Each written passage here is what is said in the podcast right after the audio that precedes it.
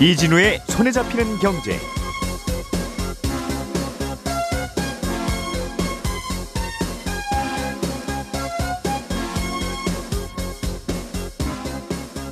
안녕하십니까 이진우입니다. 우리나라에는 중소기업 적합업종이라는 제도가 있습니다. 정부가 지정하는 특정 분야는 중소기업을 활성화시킬 필요가 있으니 대기업의 진출을 일정 기간 동안 어, 막는 건데요. 정부가 대리운전 업종을 중소기업 적합 업종으로 지정한다는 보도가 나왔습니다. 잠시 후에 이 얘기 좀 자세히 들어, 들어보겠습니다. 최근에 은행들이 신종 자본증권의 발행을 늘리고 있습니다. 이 신종 자본증권이라는 건 어, 주식도 아니고 채권도 아니고 중간쯤에 되는 모호한 상품인데 어, 최근에 은행이 이 상품의 발행을 늘리는 이유는 뭐고 혹시 투자를 할 때 우리가 알아둬야 될 점은 뭔지 자세하게 짚어보겠습니다. 요즘 뉴스를 보다 보면 자주 눈에 띄는 단어가 IPEF인데요. 이게 미국이 주도하는 경제 협의체라는데 이 IPEF라는 건 뭐고 여기에 우리가 가입하면 어떤 게 좋아지는 건지 간단히 좀 들여다 보겠습니다. 5월 24일 화요일 손에 잡히는 경제 시작합니다. 우리가 알던 사실 그 너머를 날카롭게 들여다봅니다. 평일 아침 7시 5분 김종배의 시선 집중.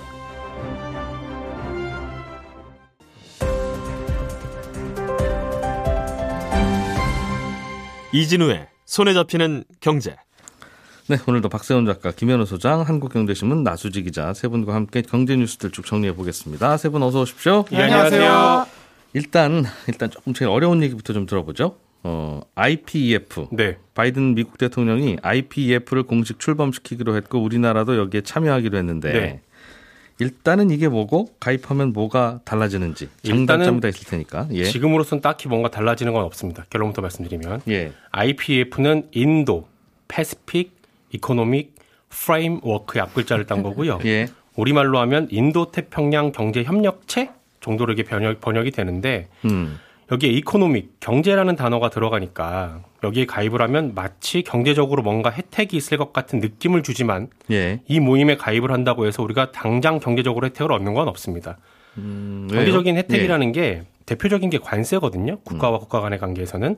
그래서 FTA라는 거 있죠. 자유무역 협정. 예. 예. 요걸 맺으면 협정 맺는 국가들끼리는 관세를 덜 물리게 하는 거고 음. 중국이 주도해서 만든 모임 중에 RCEP라는 게 있고 일본이 주도해서 만든 모임에는 CPTPP라는 게 있는데 이것도 모여서 우리끼리는 관세 좀 덜 물립시다 하는 거예요? 그렇습니다. 음. 그래서 FTA나 RCEP, CPTPP 모두 다 무슨 무슨 협정이라고 부르게 돼 있습니다. 예. 근데 IPF는 협정이란 말이 안 붙잖아요. 그리고 협력체 정도로만 번역을 하는 건데 음. 요건 관세나 같은 경제적인 혜택을 가입 국가들 간에 줄 수가 없어서 그렇습니다. 왜냐하면 아. 협정이라는 건 예. 어, 그 국가들이 추진할 때 일종의 계약인 거라서 국내 내부적으로도 허가를 얻어야 되거든요. 예를 들면 국회, 국회의 동의를 얻어야 되는 건데 네. 이 IPEF는 미국 국회의 동의를 얻지 않고 그냥 협력체 정도로만 간단하게 추진을 하는 겁니다. 음. 지난주에 제가 미국이 friend shoring, 우리말로 쉽게 바꾸면 깐부끼리 모임을 추진 중이다라고 예, 예. 말씀드린 적이 예. 있는데 음. 이 IPEF가 일종의 깐부끼리 모임인 겁니다. 그냥 모여서 뭐 할지는 정확히는 잘 모르겠는데 일단 한번 모여보자. 그렇습니다. 중국 아. 빼고 인도나 호주, 일본 그리고 몇몇 아세안 국가들끼리 모여서 앞으로 반도체나 공급망 문제, 뭐 디지털 경제 이런 게 중요해질 것 같으니까 일단 좀 모여서 의논 좀 해보자라는 음. 겁니다. 그런데 이제 아직 구체적으로 뭘 할지는 아직 모르는 단계고 예. 말씀드렸듯이 바이든 정부에서 이걸 협정 차원으로 한 단계 격상시키려면 그래서 음. 경제적으로 뭔가 변화를 줄 수 있게 하려면 국회의 동의를 받아야 하는데 이제 막 발을 뗀 상황이라서 협정까지 가려면 길이 멀고도 아주 멉니다. 이게 나중에는 협정으로 더 한 단계 격상될 수도 있다. 그렇습니다. 음. 예를 들면 올해 2월 국내에서 발효된 RCEP 중국 주도로 만들고 있는 거 요거는 2012년에 협상 시작해가지고 발효될 때까지 10년 걸렸거든요. 음. CPTPP 요것도 일본이 주도하고 있는데 처음엔 예. 이거 미국에서 시작을 했다가 중간에 미국이 아예 우리가 안 할래 하고 빠지는 바람에 일본이 대신 추진 중이거든요. 음. 요것도 아직 완성되려면 시간이 더 걸리고요. 그래서 정리를 하면 미국이 아시아 국가들하고 깐부끼리 모임을 하나 만들었는데 경제적인 혜택은 지금 당장은 없다. 음. 그리고 세부 운영 규칙과 내용을 확정하는 데는 상당한 시간이 걸릴 전망이다라는 음. 겁니다. 이게 앞으로 상당한 시간이 흐르고 나면 음, 뭐 FTA 같은 뭔가가 네. 만들어질 수도 있고 수도 있고 끝까지 안 만들어지고 될 그냥 모일 수도 수도. 있고 예. 회사로 치면 무슨 공식 회의체 같은 게 아니라 네. 담배 한 대 피러 갑시다. 네. 그렇게 모여서 이렇게 친한 사람들끼리 얘기하는. 그렇습니다. 대개는 중요한 얘기는 거기서 주로 나오는데. 그렇죠. 그래서 이걸 어. 근데 경제적인 혜택도 없는데 굳이 우리가 왜 가입을 하려고 하지?라고 물으면 그럴 때 따라 다녀야 돼요, 사실. 그렇습니다. 앞으로 어떤 그림을 그릴 때 우리도 함께 참여해서 그림을 같이 그려볼 수 있는 음. 어, 그런 기회가 주어지는 거고 그럼 반면에 단점은 뭐냐라고 했을 때 중국과의 관계가 아무래도 좀 우려가 되는 부분은 있습니다.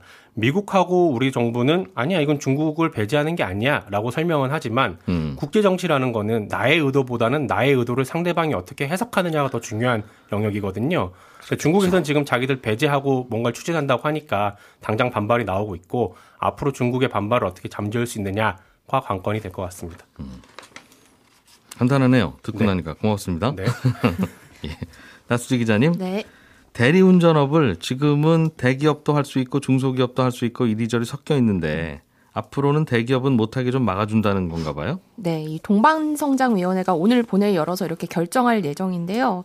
어, 이 대리운전업을 적합업종, 그러니까 중소기업 적합업종으로 지정하면 앞으로 3년 동안은 대리운전 업종에 대기업이 새로 진입하기도 어려워지고 또 기존에 진출해 있는 대기업 두 곳인데 카카오 모빌리티 그리고 티맵 모빌리티 여기도 사업 확장이 쉽지는 않아집니다. 어, 이렇게 3년 일단 지정을 하고 네. 만약에 3년 뒤 지나면 한 번 더 3년을 연장할 수 있거든요. 예. 그래서 연장되면 최대 6년 동안은 이제 대리 운전 업계에 새로운 대기업 진출은 좀 어려워질 전망이다 이렇게 보시면 됩니다. 그렇군요. 그러니까 이게 지정이 된게 그러니까 작년에 대리운전 총연합회가 5월에 이거 동반이의 대리운전업 좀 중기 적합업종으로 지정해 달라 이렇게 신청한 지 1년이 지나서 예. 어 이제 오늘 결정을 내리게 되는 건데 마, 어, 물론 이제 동반이가 대리운전업 이렇게 중기 적합종으로 결정한다고 해도 이거는 권고여서 음. 법적으로 강제할 수 있는 방법은 없습니다. 대개는 근데 이렇게 권고하고 나면 다 따르더군요. 그렇습니다. 그러니까 요거를 음. 이행하지 않으면 중소벤처기업부가 요 기업이 안 따르고 있습니다. 이렇게 공개적으로 알릴 수도 있고 음. 알렸는데도 안 따르면 1억 5천만 원 이하 벌금형 받게 되긴 하는데 네. 이러면 기업 이미지가 너무 나빠지니까 여기까지는 안 가고 그냥 음. 보통은 권고 사항을 다 따르는 거죠. 그러면 시장에는 어떤 변화가 있을까요? 네, 대기업 계열 플랫폼들, 그러니까 이제 앞으로는 대리운전 이용하는 고객들한테 어, 현금을 주던지 아니면 현금과 비슷한 포인트를 주는 마케팅 이런 거는 막히게 됩니다. 아, 새로 고객을 새로 추가로 얻기 위해서 하는 마케팅은 안 된다. 네, 그렇습니다. 카카오 대리나 지금 그 티맵 거기서도 음. 대리운전 서비스를 하나 봐요. 네, 맞습니다. 티맵에서도 하고 있고. 예. 어, 근데 이제 요 두 곳들은 어, 현금 비슷하게 마케팅은 못하게 돼 있고, 음, 그리고 어, 앞으로 기존 기업 인수하는 것도 막히고, 지분 투자 조금 해가지고 같이 사업하겠다, 이런 것들도 제한이 됩니다. 그러니까 한마디로 대기업이 돈을 앞세워서 시장 점유율 늘리는 거는 막겠다, 예. 이렇게 되는 거고요. 음. 근데 반면에 좀 여기서 빠진 게 중기 적합업종 지정되면 보통은 대기업은 여기까지만 덩치를 불려라 하고 이 시장 점유율 숫자로 제한하는 경우가 많은데 네. 대리운전업은 그렇게는 안 하기로 했습니다. 음. 그러니까 원래 이야기 나왔던 게 대기업은 시장 점유율 40에서 45%까지는 못 넘기게 하자 뭐 이런 이야기도 나오긴 했는데 이게 왜 빠졌냐면 지금 카카오 시장 점유율이 한 40% 정도 되고 티맵이 한1% 정도 되는 걸로 어, 추산이 되는데 예. 돈 써서 마케팅하는 게 어려워지면 이 구도가 그냥 그대로 굳어질 수도 있으니까 시장 점유율까지는 제한하지 말고 그냥 두자 이렇게 한 겁니다. 여기에 대해서는 누가 찬성하고 누가 반발하고 있습니까? 네, 여기에 얽힌 이해관계자가 크게 총 세 곳이라고 보시면 되는데요. 하나는 앞서서 이 어, 요청했던. 요청했던 대리운전 총연합회 음. 그리고 대기업 중에서도 카카오 티맵이 각각 입장이 다릅니다. 예. 어, 카카오 입장에선 지금 시장 점유율이 1위니까 이것만 지켜도 어. 큰 손해까지는 아닌 그래요? 거고 음. 또 오히려 좀 새로운 대기업들 진입하는 막는 효과가 있어서 나쁜 소식까지는 아닌데 네. 지금 반발하는 거는 대리운전 총연합회 그리고 티맵입니다. 티맵은 더 이상 사업을 못 키운다고 하니까 우리 이거 키우려고 막 시작했는데 막으니까 싫겠죠. 이건 이해가 되는데. 네네. 대리운전 총연합회는 본인들이 원해서 해달라고 했던 거 아니에요? 네 맞습니다. 근데 예. 시장 점유율에 대한 규제가 빠졌잖아요. 예. 그러면 티맵이 어떤 식으로든 좀 사업 확장을 하면서 이 음. 카카오가 중소기업 시장 점유율을 뺏어가지 않을까 이런 예. 걱정도 하고 있고 또 이거를 연합회가 중기적합업종 지정해달라고 하긴 했는데 이 연합회에 모든 기업들이 다 들어가 있는 게 아니잖아요. 네. 그래서 일부 대리운전 전화콜 업체 중에서는 어차피 이게 시장이 지금은 어, 전화로 이용하는 게 대리운전을 이용하는 게 80%고 네. 앱으로 이용하는 게 20%밖에 안 되거든요. 음. 네, 시장은 점점 앱으로 갈 거는 맞는 것 같은데 이 중소업체 입장에서는 우리가 그럼 앱을 만들 것도 아니고 음. 차라리 어, 이 티맵이나 카카오가 회사들을 조금 인수하고 싶어 하니까 아. 여기에 좀 팔아서 회사를 팔고 싶다 이런 것들도 있는데 그러려고 하는데 대기업들이 더 이상 확장도 하지 말고 인수도 하지 말라고 하니 맞습니다. 나는 그럼- 여기 되지도 않는 시장에서 계속 고생만 하고 있으란 말이냐. 맞습니다. 그러니까 어. 퇴로는 오히려 막히는 거 아니냐 뭐 이런 반발들도 아. 나오는 거죠. 여기서 계속 생존하고 싶은 업체도 있고 작은 업체들 중에는 이런 분위기 있다 그냥 얼른 팔아버리고 사업 정리하고 싶은 업체도 있는데 맞습니다. 이해관계가 서로 엇갈린다. 그렇습니다. 음, 그렇군요. 팀 앱은 갑작스럽고 황당할 거고. 음. 음, 그런 분위기군요. 알겠습니다.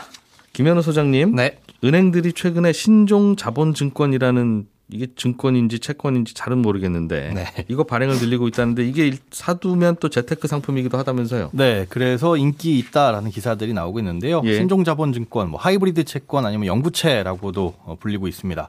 기본은 채권인데 만기가 아주 길거나 아니면 발행한 곳에서 만기를 계속 연장할 수 있어서 사실상 만기가 없는 채권이다 이렇게 보시면 되고요. 예. 원금은 안 갚고 그러니까 이자만 계속 내는 건데 그렇다고 해서 영영 원금을 갚지 않는 건 아니고요. 통상 에, 중간에 상환할 수 있는 별도의 옵션이 붙어 있습니다. 우리는 3년 후에 혹은 5년 후에 상환할 겁니다. 할 수도 있습니다. 이렇게 붙여놓는데 최근에 은행에서 발행된 이 신종자본증권을 예를 들어서 설명을 드리면 일단은 만기는 영구로 발행이 됐어요. 그런데 5년 후부터 중간에 은행이 원하면 미리 공시 후에 상환 가능하다 이렇게 옵션을 붙여놨고 발행했을 때 발행 이율은 4.5%로 고정입니다. 음. 아, 올해 들어서 이제 신한은행, 뭐 부산은행, 경남은행 이렇게 발행을 한 1,500억 원에서 3,000억 원 넘게 발행을 했고 예. 국민은행도 4,000억 원 발행 예정입니다. 이자율 즉 채권에 붙은 이자율은 얼마나 돼요? 표면 이율은 최소 4% 이상이고 경남은행에서 발행한 거는 5%가 넘기도 합니다. 5% 갖고 있으면 5% 준다는 건데. 그렇죠. 조금 전에 설명 듣다 보니까 네. 만기가 영구예요. 네. 어, 그 말은 계속 빌려줘. 네. 영원히. 그렇습니다. 언제 갚는다는 말이 없고 네. 중간에 은행이 원하면 갚을 수도 갚을 있고. 수도 있다는 말은 네. 원치 않으면 안 갚을 수 있다는 거니까. 맞습니다. 친구가 돈 빌려와서 돈 좀 빌려주라? 네. 5% 줄게. 예. 그런 다음에 언제까지 갚을지는 나는 모르고 중간에 내가 원하면 갚을 수도 있어. 예. 이걸 어떻게 믿고 빌려줍니까? 그래서 발행하는 곳에 이제 신용 등급이 굉장히 중요한데 예. 일반적인 회사, 뭐 조그만 회사가 영구채를 발행한다 그러면 아예 시장에서 수요가 없겠죠. 그런데 이제 은행이라든지 지금 좀 전에 말씀드린 건 이제 대부분 은행인데 음. 요즘엔 은행 말고도 뭐 금융지주라든가 증권사 그리고 보험사 이렇게 쭉 이런 후순위 채권, 아, 후순위 채권 말고도 이런 신종 자본증권을 발행을 하고 있습니다. 그럼 중간에 갚기는 갚아요? 갚 는게 일반적입니다. 이렇게 달아놓으면 오히려 난 더 갖고 있고 싶은데 예. 이자 많이 주니까 예. 아 갖고 그냥 이- 요즘같이 불안한 시장에서는 이자만 따박따박 받고 싶은데 음. 에, 금융기관들이 그 중도 상환 시점이 되면 갚는 게 오히려 더 일반적입니다. 음. 알겠습니다. 그거 그거 믿고 이제 사는 거다 이거죠. 네, 저 그렇습니다. 친구들도 양심이 있으면 갚겠지. 네. 하지만 아무래도 이제 후순위채보다는 늦어지는 이 상환 조건이 에, 어떻게 보면 음. 혹시라, 쪽에 혹시라도 망하면 네 그런 것도 있고 발행채 쪽에 조금 발행한 곳에서 어, 유리하게 조건이 성립이 되어 있잖아요. 예. 음. 그러다 보니까 금리는 조금 더 줘야 되는 그런 증권입니다. 이런 거는 왜 세상에 태어나고 왜 자꾸 발행하고 은행들은 그럽니까? 예, 가장 중요한 이유가 자본 확충을 위해서예요. 일번 일반적인 채권을 발행을 하면 회계상 갚아야 될 부채 빚으로 잡힙니다. 예. 근데 후순위채나 신종 자본증권은 아, 회계상 자본에 포함이 돼요. 주식처럼 주식을 발행한 것처럼. 아, 그런데 이제 은행이 얼마나 안전한지 체크할 때 기본적으로 보는 지표 중에 하나가 BIS 자기자본 비율이라는 건데 요거는 네. 이제 대출이라든가 뭐 유가증권에 투자한 것처럼 손실이 발생할 수 있는 손실이 발생될 수 있는 위험 자산 대비 자기 자본이 얼마나 되느냐 요걸 이제 비율로 나타낸 거예요. 그런데 우리나라는 최소 8% 이상을 유지하도록 예, 정하고 음, 있습니다. 예. 작년 12월 기준 국내 은행 BIS 비율을 보니까 16.6% 굉장히 뭐 안전한 수준이다 이렇게 볼 수가 있습니다. 예, 이 비율이 높을수록 뭐 건전하다 이렇게 볼 수 있는데 네. 후순위채라든가 신종 자본증권을 계속해서 발행하는 이유는 어, 이렇게 되면 요 비율도 올라가고 자본이 증가하니까요. 자본을 확충하는 목적이에요. 그렇습니다. 대출을 해줄 준비를 하고 있다 이렇게 볼 수도 음. 있고 아니면은 그 돈으로 뭐 다른 곳에 M&A를 하려는 준비를 할 수도 있다 이렇게 볼 수도 있습니다. 자본이라면 이게 이제 은행 회사 돈이라는 뜻인데. 그렇죠. 은행 은행에 예금을 맡긴 고객 돈이 아니라 네.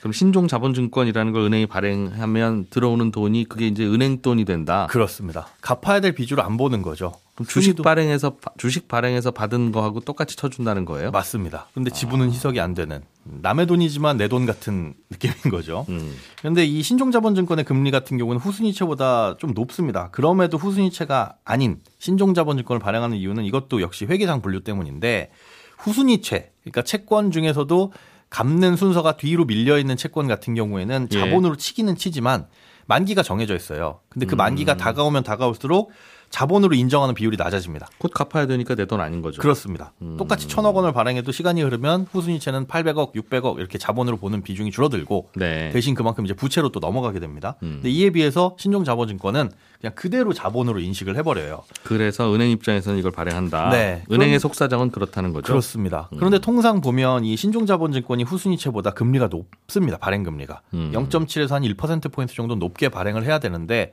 당연히 부담스럽겠죠. 은행 입장에서는 그렇죠. 그런데 음. 최근에는 후순위채 투자자들이 원하는 금리가 점점 높아지다 보니까 이 신종자본증권하고 후순위채 금리 간격이 아주 많이 좁혀졌어요. 0.5% 포인트 대로 줄어들다 보니까 야, 이자 요만큼 조금 더 주더라도 그냥 차라리 후순위채보다는 신종자본증권을 발행을 하자. 이렇게 돌아서는 은행들이 많아지고 있는 거죠. 음. 그러니까 정리를 하자면 후순위채나 뭐 신종 자본증권 이런 걸 발행하는 이유는 자본 비율을 높여서 나중에 뭐 대출을 하거나 투자를 하거나 하려는 건데 예. 후순위채가 아닌 신종 자본증권을 요즘에 발행하는 이유는 그둘 사이의 금리 차이가 많이 줄어들었기 때문이다. 이렇게 볼 수 있습니다. 혹시라도 좀 세상이 어지- 어지러워지고 은행 돈 못 갚는 분들이 많이 쏟아지기 시작할 때 네. 은행은 그러면 손해를 많이 보고 망할 수 있으니까 미리 미리 돈을 좀 쟁여놓자. 네, 맞습니다.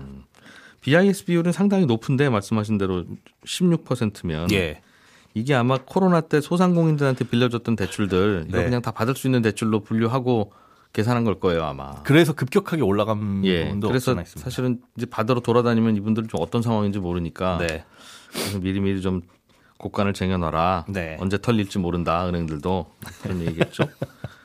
그런 것 그런 목적으로 은행이 발행하는 게 또 여윳돈 있는 분들 입장에서 보면 재테크 상품이네요. 그렇죠. 우리가 그냥 일반적으로 생각하기에 은행이 망하겠어? 은행 정도라고의 신용 등급이면 그렇게 생각해서 투자를 하는 분들도 많은데 음. 증권사라든가 뭐 증권사의 MN, MTS나 HTS 뭐 예. 주식 거래하는 프로그램들 있죠. 음. 여기에 들어가시면 일반 채권 거래하듯이 뭐 천 원 단위, 몇만 원 단위로 매수를 할 수도 있습니다. 예. 그러니까 이 은행뿐만 아니라 아까 말씀드린다 드린 것처럼 뭐 금융지주나 아니면 증권사, 보험사도 발행을 하고 있는데 음, 요게 일반 채권보다 금리는 높지만 아까 4에서 5% 정도 된다고 말씀드렸잖아요. 예. 그런데 이게 후순위채보다도 상환 순위는 뒤에 있고요. 음. 또 가능성은 낮지만 이 발행한 곳이 부실 금융기관으로 지정되면 이자나 원금 다 이제 지급이 중단됩니다. 네. 얼마 전에 MG 손해보험이 부실 금융기관으로 지정이 됐었죠. 뭐 그런 일이 생기면 아무것도 못 받는다 이렇게 보시면 될 수 있을 것 같고요. 음. 또 금리가 오르게 되면 채권 가격도 떨어질 수 있잖아요. 예. 이렇게 되면 손해가 발생할 수 있는데 음. 일반 채권의 경우에는 그냥 만기까지 쥐고 있으면 됩니다. 근데 이건 만기가 없다 보니까 중도 상환이라는 옵션을 붙여놓은 그 시점까지 기다려야 되는데 음. 그 시점은 금융사가 유리하면 갚을 수도 있어요라고 정해놓은 거라 아, 그때 가서 이제 금리 상황을 봐가지고 갚을지 안 갚을지는 좀 음, 상황을 된다. 지켜봐야 된다. 그래서 돈이 묶일 수 있는 위험도 있으니까 단순히 금리 높다는 걸로 접근하기에는 조금 위험한 상품일 수 있다라는 건 알고 계셔야 됩니다. 음. 그러나 그럴 일이 있을 가능성은 적으니 네. 다들 그냥 안심하고 투자는 하는 분위기다. 그렇습니다. 예. 자, 박 작가님이 준비해 오신 소식 하나만 좀 더 볼게요. 네. 유럽이 러시아산 원유 수입을 금지하는 걸 추진하고 있는데 네. 야, 유럽이 러시아산 원유 안 쓰고 어떡하냐. 네. 그런 나라들도 있긴 있을 거예요. 그렇습니다. 그 중에서 유독 헝, 헝가리가 네. 반대다 우리는. 네. 우린 절대 안 된다. 음. 라고 하고 있어서 왜 그러는지 좀 구체적으로 알아봤는데 예. 시간 없어서 핵심만 세 가지로 말씀드릴게요. 예. 헝가리는 전체 원유 수입량 중에 70% 가까이를 러시아에서 가지고 오는데 헝가리의 원유 정제소가 딱 한 곳 있거든요. 정유 공장 그렇습니다. 예. 근데 이 정유 공장이 러시아산 원유 정제에 최적화돼 있습니다. 다른 원유는 잘못 그렇습니다. 거군요. 다른 걸 할 수도 있는데 효율이 예. 굉장히 떨어집니다. 그래서 음. 유럽 연합이 원하는 대로 러시아산이 아니라 다른 걸로 대체를 하려면 완전히 예. 대체하려면 신규로 정제소 하나 더 만들어야 되는데 대략 한 9천억 원 정도 들고 구축하는데도 한 2년에서 4년 정도 걸립니다. 그래서 우리는 정말 반대다. 첫 번째 이유가 그렇고요. 음. 두 번째 정치적인 이유입니다. 헝가리도 물가가 많이 오르고 있거든요. 예. 그러자 헝가리 정부가 어떤 정책을 취했냐면 작년 11월부터 기름 가격에 상한제를 도입했습니다. 휘발유랑 경유 가격을 리터당 우리 돈으로 1,600원으로 딱 제한을 해버렸어요. 주유소에서 파는 가격을. 그렇습니다. 예. 올해 4월에 총선이 있었거든요. 총선 앞두고 지지율 하락 고려한 조치였다 라는 평가가 당연히 나오죠. 우리나라 전기요금하고 좀 비슷한 상황인가 봐요. 그렇습니다. 어. 어. 쨌든 총선에서 이게 현 총리가 재선에 성공을 했습니다. 음. 그러면서 가격 상한제를 7월 1일까지 연장을 했거든요. 근데 생각해 보면 이렇게 가격 상한제를 정해 놓으면 원유 가지고 와갖고 정제해서 파는 기업들은 손해잖아요. 그렇겠죠? 그 손해를 메우게 해준 게 값싼 러시아산 원유입니다. 러시아산 원유 말고 다른 원유들은 지금 가격이 엄청 오른 데 비해서 아, 러시아산은 여전히 싸거든요. 팔 곳이 별로 없으니까. 네. 그거 예. 정제해서 수출을 하면 마진이 많이 남습니다. 음. 그런데 유럽 연합의 요구대로 러시아산 원유 안 쓰면 헝가리는 지금 브렌트유 수입해서 써야 되는 상황인데 네. 비싼 브렌트유 쓰면 지금 같은 마진을 기업들이 못 남깁니다. 그럼 적자가 되고 그렇습니다. 그럼 헝가리 정부가 기름 가격 상한제를 유지하는 게 힘들어지죠? 저- 아니면 정부가 보조금을 줘야 될 텐데. 그렇습니다. 음. 그런 상황이기 때문에 정치적인 이유로도 못 올리고 있고 마지막으로 헝가리는 내륙 국가거든요. 근데 러시아로부터 송유관을 통해서 원유를 가지고 오고 있는데 만약에 이걸 안 갖고 오게 되면 헝가리 기준으로 7시 방향의 국경을 접하고 있는 크로아티를 터- 크로아티아를 통해서 바다로 원유를 가지고 와야 됩니다. 예, 예. 근데 그러려면 원유 받을 시설, 나르는 시설 이런 것들이 필요하거든요. 예. 근데 그 시설을 누구 돈으로 지을 건지 누가 맡아서 지을 건지 이런 문제에 대해서 유럽 연합이 구체적인 계획이나 이런 걸 전혀 밝히지 않은 상황이에요. 혜택을 제공하겠다는 얘기도 없고. 예. 그러니까 앞서 말씀드린 세 가지 이유로 헝가리 입장에서는 원- 러시아 원유 수입 금지를 반대할 수밖에 없는, 즉 러시아 원유를 받을 수밖에 없는 그런 상황입니다. 러시아랑 싸우자는 당신들의 의견은 이해가 되나? 네. 내가 왜 맨 앞에 나가서 나, 나 혼자 힘들게 싸워야 되냐? 헝가리는 너희들 아니면- 도와주든가. 네, 아니면 도와주든지 어. 도와주지도 않고 무작정 금지하라 그러면 우리는 어떻게? 음. 라는 겁니다. 유럽의 각국 각국들이 다 그래요 지금. 그렇죠? 네. 음. 그렇군요. 자, 나수지 기자 박세훈 작가 김은호 소장 음, 고생하셨습니다. 감사합니다. 고맙습니다. 예, 저는 여성시대 다 듣고 나서 11시 5분에 이어지는 손에, 경, 어, 손에 잡히는 경제 플러스에서 다시 인사드리겠습니다. 이진우였습니다. 고맙습니다.